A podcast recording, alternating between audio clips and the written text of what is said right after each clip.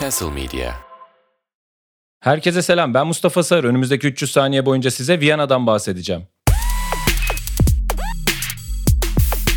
Evde oturuyordum. Telefon geldi. Viyana'dan Budapeşte'ye giden bir gemide stand-up yapmak ister misin dediler. Gemi tabii ki Tuna Nehri üzerinde ilerliyor ve yoldaki şehirlerde durup o şehirleri geziyorlar. Sonra tekrar gemiye geliyorlar ve bir sonraki şehre gidiyorlar. Viyana, Bratislava, Estergon ve Budapeşte duraklarımız vardı ve bunlardan Bratislava ve Viyana'da stand-up yapmam istendi gemi üzerinde. Kendi tabii seyircisi geminin içinde onları Türkiye'den alıyorlar, turla götürüyorlar. O turla giden insanlara bir etkinlik olarak da stand-up sunmak istemişler.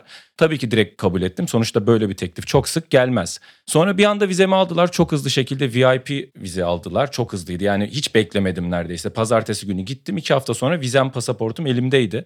Vize parası ödemedim, uçak parası ödemedim. Gittiğimde param zarfın içinde bana verildi falan. Her şey o kadar iyi gidiyordu ki insan bir noktada yani burada bir sıkıntı var, bir şey var. Acaba gece bana bir şey mi yapacaklar falan. Sonuçta evimden çok uzaktayım, gemideyim ve bir sürü zenginin olduğu bir ortamdayım. Sonradan ilk gösterimde anlaşıldı ki seyircim yaklaşık 80 yaş ortalamasıyla bu zamana kadar hayatımda gördüğüm en yaşlı seyirci grubuydu.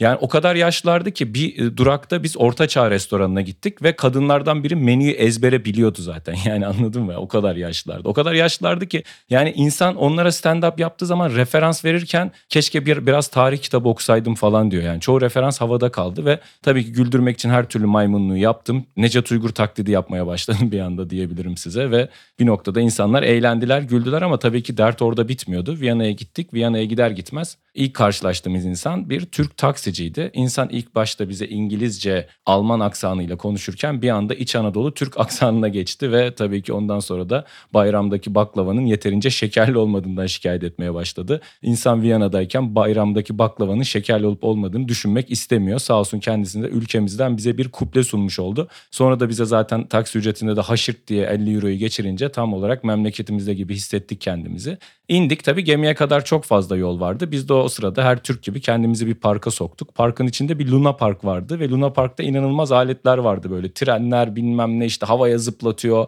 döndürüyor falan filan. Tabii biz de her Türk gibi oturup onu seyrettik. Ondan sonra da gemimizi bulmaya giderken de Türk mahallesine girdik.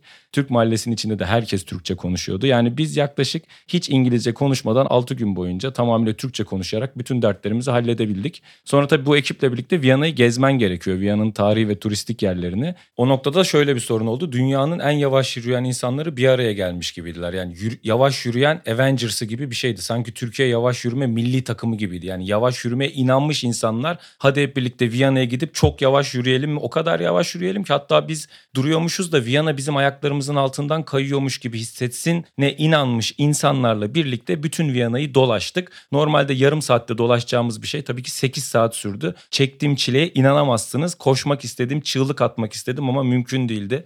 Tur liderimizin de elinde Darth Vader kılıcı vardı, kırmızı. Onu kaldırıyordu. Onu ne zaman kaldırsa herkes onun altında birleşiyordu. Sanki böyle hani Jedi'ları protesto etmek için bir araya gelmiş Sith'ler gibiydik. Ne zaman o kırmızı kılıcı görsek orada huzuru buluyorduk. Çünkü kaybolmuyorduk. Tabii ki Viyana polisi de bunu gördü. Geldi hemen tur rehberimiz uyardı. Dedi ki hayır o kılıcı kullanamazsın. Çünkü o kılıç bir şiddet sembolü.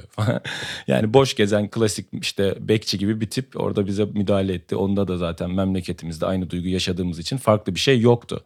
Ondan sonra bir tane opera gördük. Opera binası 7 yıl falan doluymuş. Yani 7 yıl boyunca bilet bulamıyormuşsun. Bizimkiler de yaşlı o beyaz Türkler de bir anda Allah'ım ne kadar medeniler. Bu operaya giderken güzel güzel giyiniyorlar.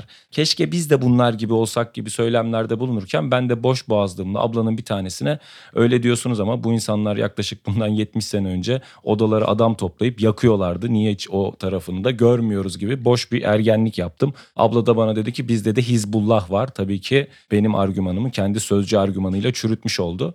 Ondan sonra katedral gezmeye başladık. Bilmem ne işte Apple Strudel, Schnitzel hiçbiri de bir boka benzemiyor. Yemekleri kesinlikle dandik. Yani bugün Viyana'ya gidip Schnitzel yiyen bir insan aman Schnitzel şöyleydi böyleydi diyemez. Türkiye'deki Schnitzel'den hiçbir fark yok. Schnitzel'de bir kafeteryada öğrencilere verilmesi gereken bol ketçapla mayonezle yenildiğinde güzel olan bir şey. Benle kimse bunu tartışmasın. Yalnız benim Viyana'da en uyuz olduğum ikiyüzlülük Mozart'a yapılan ikiyüzlülük. Çünkü Mozart çok fazla ev değiştirmek zorunda kalmış Viyana'da. Gürültü yapıyor diye ev sahipleri devamlı onu evden kovuyormuş oluyormuş. Yani Mozart evde o dahiyane bestelerine çalışırken ev sahibi yukarıdan veya aşağıdan böyle süpürgeyle tık tık tık tık Mozart kafamızı siktin yeter artık gibi diyaloglar yaşanmış. Tarihin bir noktasında bir ev sahibi Mozart'a gidip Almanya'dan oğlum gelecek Mozart çıkar mısın demiştir herhalde. Bu da çok komik bir şey bence bir ara güleriz.